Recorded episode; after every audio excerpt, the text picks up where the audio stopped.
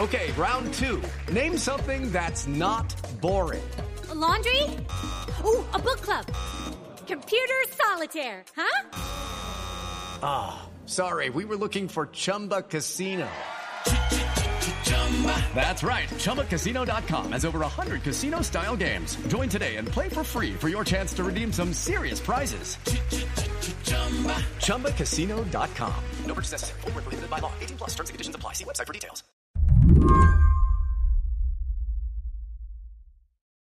When I wake up in the morning, I go through a pretty standard media routine.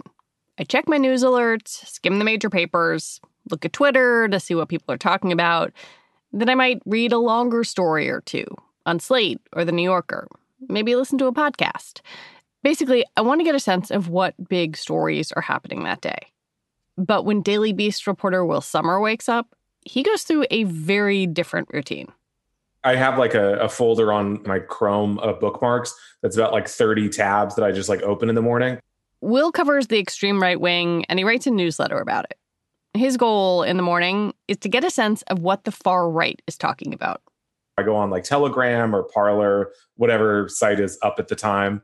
And then typically, like when I go to get lunch or something, I'll listen to Rush Limbaugh around then and kind of just get the taste for it. I check the the Donald, which is kind of the main pro Trump forum on Reddit. So they got kicked off of Reddit and they kind of built their own Reddit.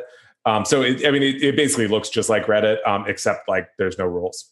We're talking about the places where the people who have been kicked off of social media have ended up and their fans. So already these are like kind of rough and tumble places. Will is spending his days mainlining some of the darker content on the internet. So you have like a far right info diet, basically. Yeah, very much so. And I certainly spend uh, a lot more time, you know, on kind of unsavory portions of the internet. Um, but I was doing it for fun anyway, and that's kind of how I got into it. Um, wait, wait, wait, wait, wait, wait. What? Yeah, yeah. So I come from a pretty conservative background in Texas. So I grew up like, you know, it was like road trips listening listening to Ayn Rand and like uh, Rush Limbaugh a lot. And um, you know, when I went to college, my politics changed, but I still just like loved these characters, and um, I was kind of keeping up with them for fun for several years. And then, kind of during the Trump era, that's when this kind of became very relevant. And basically, my my girlfriend said, you know, rather than bother me with this stuff, why don't you write a newsletter about it? Keeping up with these characters is now a full time job for Will and it's probably not so fun anymore. It's also not so easy. After the riots at the Capitol, a lot of far right activists have been deplatformed. Will is trying to follow them and monitor them and figure out what's just talk, talk about what they're planning in the run up to the inauguration, and what's real. Today on the show, what happens when some of the most hateful speech on the internet is removed from the most visible spaces? Does it go away or simply migrate to places that are harder to see and find? And what happens when your leader, Donald Trump, gets deplatformed too? I'm Lizzie O'Leary, and you're listening to What Next TBD, a show about technology, power, and how the future will be determined. Stick with us.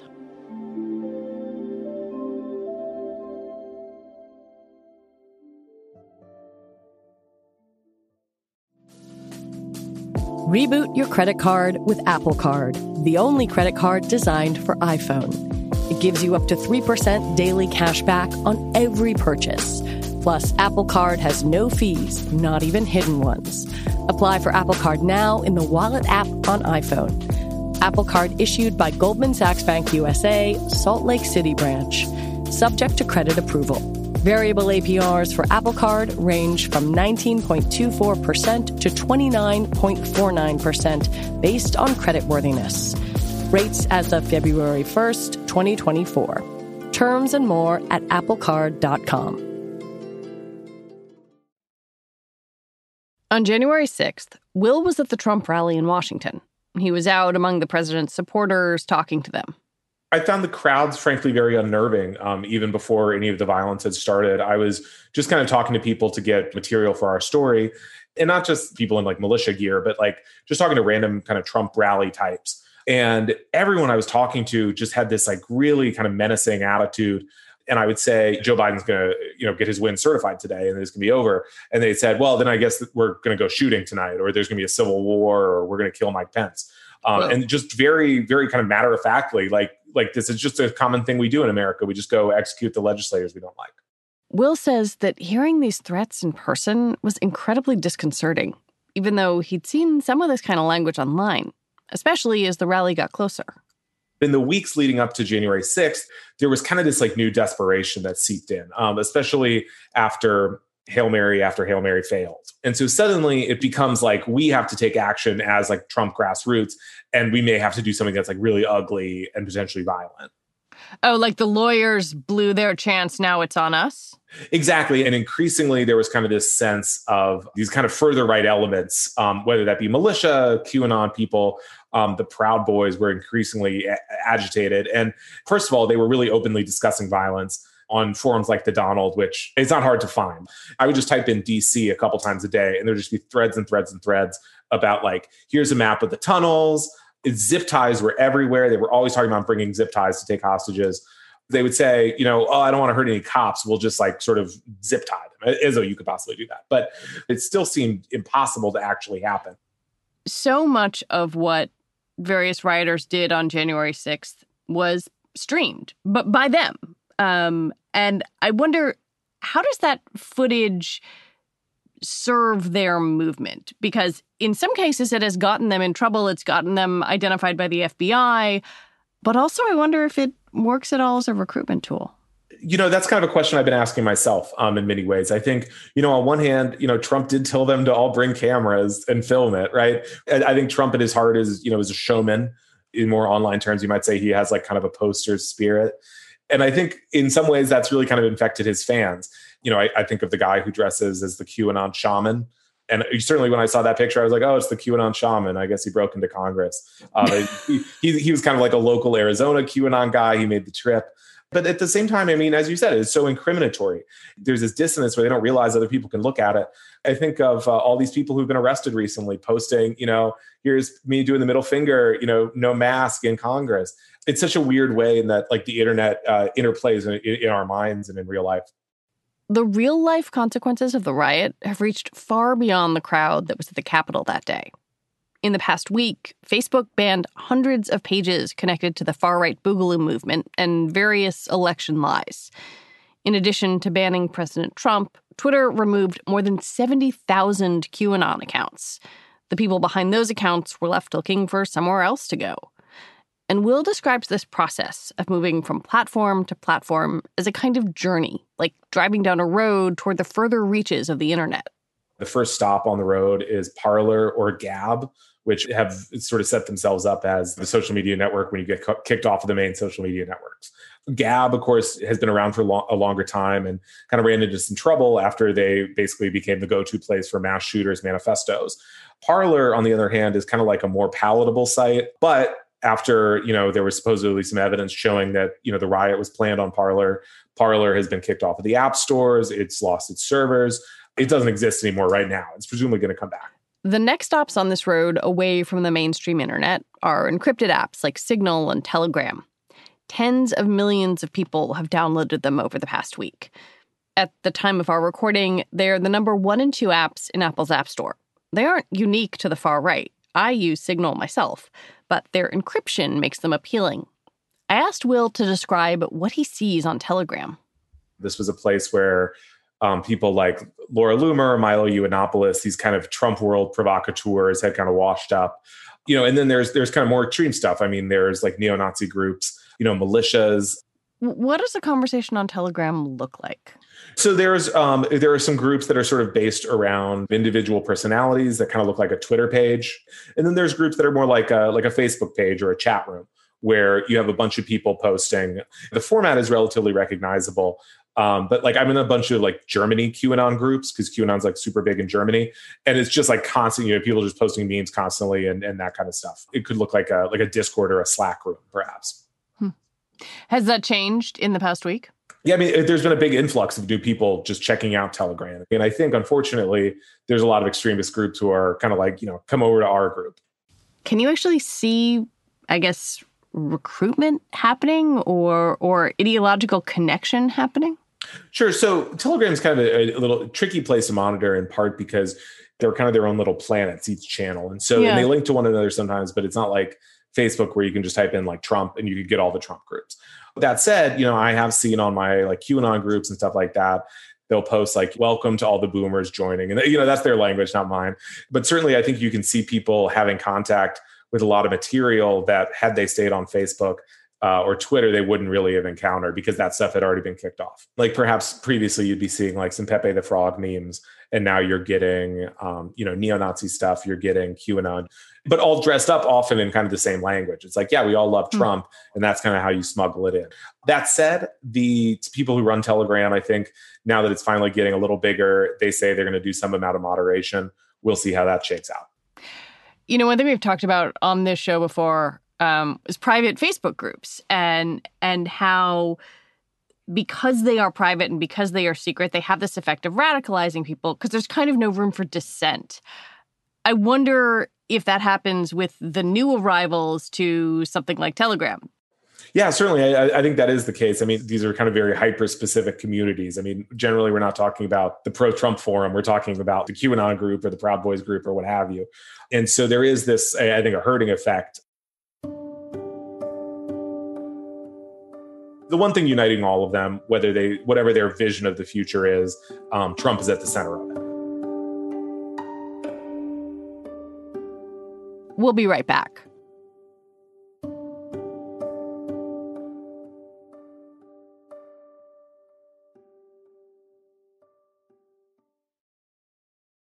Hello, it is Ryan, and we could all use an extra bright spot in our day, couldn't we? Just to make up for things like sitting in traffic, doing the dishes, counting your steps, you know, all the mundane stuff. That is why I'm such a big fan of Chumba Casino. Chumba Casino has all your favorite social casino style games that you can play for free anytime, anywhere with daily bonuses. That should brighten your day a little. Actually, a lot. So sign up now at chumbacasino.com. That's ChumbaCasino.com. No purchase necessary. VGW. Void were prohibited by law. See terms and conditions. 18 plus. Obviously, the deplatforming of far-right activists is one thing, but deplatforming the president is sort of the other side of this coin. How important do you think President Trump's Twitter account was to what happened on January 6th? I don't think it could have happened without his his approval and particularly his tweets. In the weeks leading up to it, Trump tweeted, you know, everyone come to this, wear a body camera, which I didn't quite understand. I think the idea was that Antifa would infiltrate. Oh. Um, and he said it's going to be wild. And so they took that as their tagline and they made it the wild protest. I think a lot of people saw that as like the signal that like this is going to be different from other protests. What I see over and over is people saying like if Trump tells us to be there, we'll be there if not, we're suspicious of this protest. And so the fact that Trump was tweeting about it all the time gave them this sense of, of sanction, like Trump really wants you here. I mean, we know from some of the indictments that people have said, I went there because my president asked me to be there. So now that he's not tweeting about it, that he doesn't have that channel, does it matter to them that they're not hearing from the president? Or are they moving forward anyway?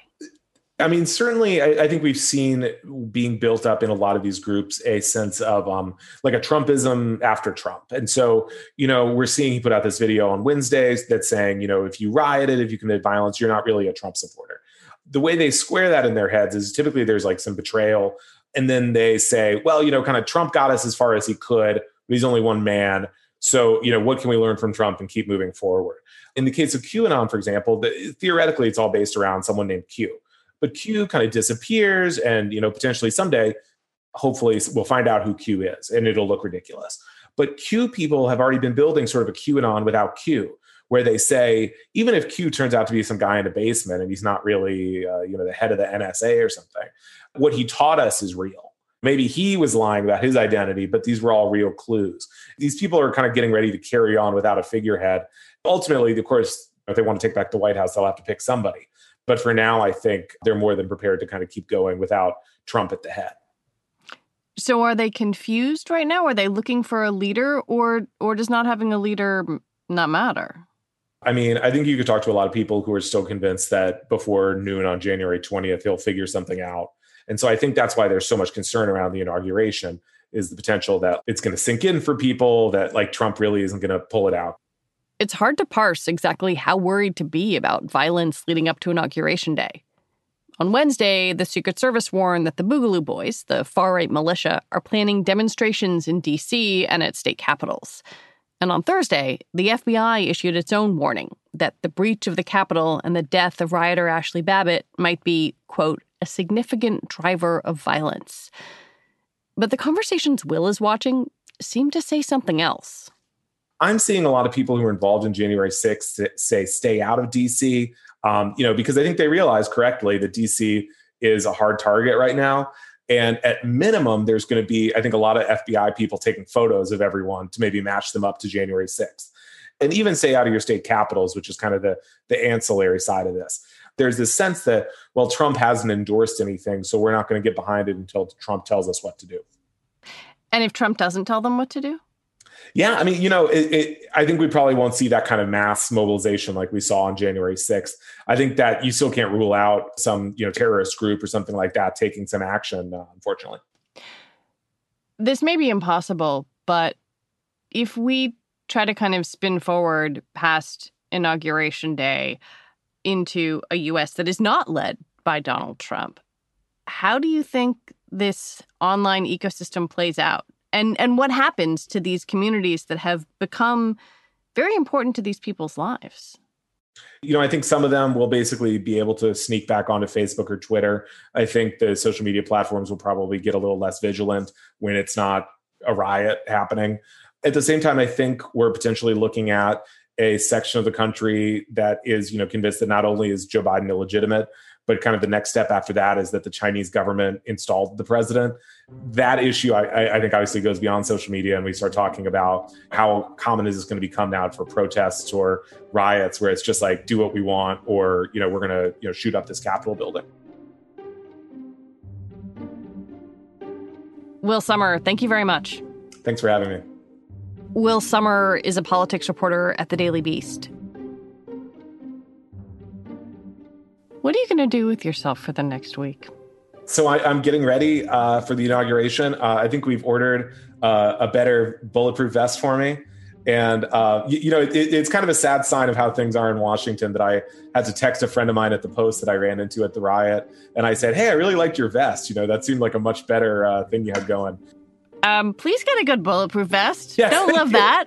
Don't love that at all. Yes, yes, yes. Well, I got to hang back anyway. My wife doesn't want me to get COVID, so I can't get too crazy.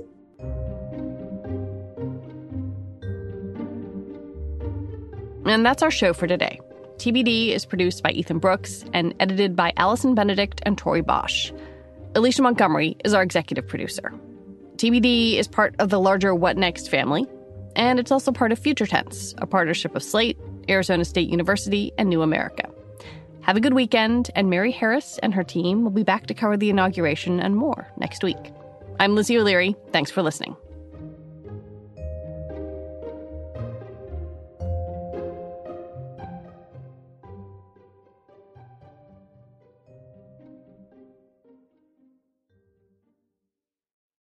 Step into the world of power, loyalty, and luck. I'm going to make him an offer he can't refuse. With family, cannolis, and spins mean everything. Now, you want to get mixed up in the family business. Introducing The Godfather at Chumbacasino.com.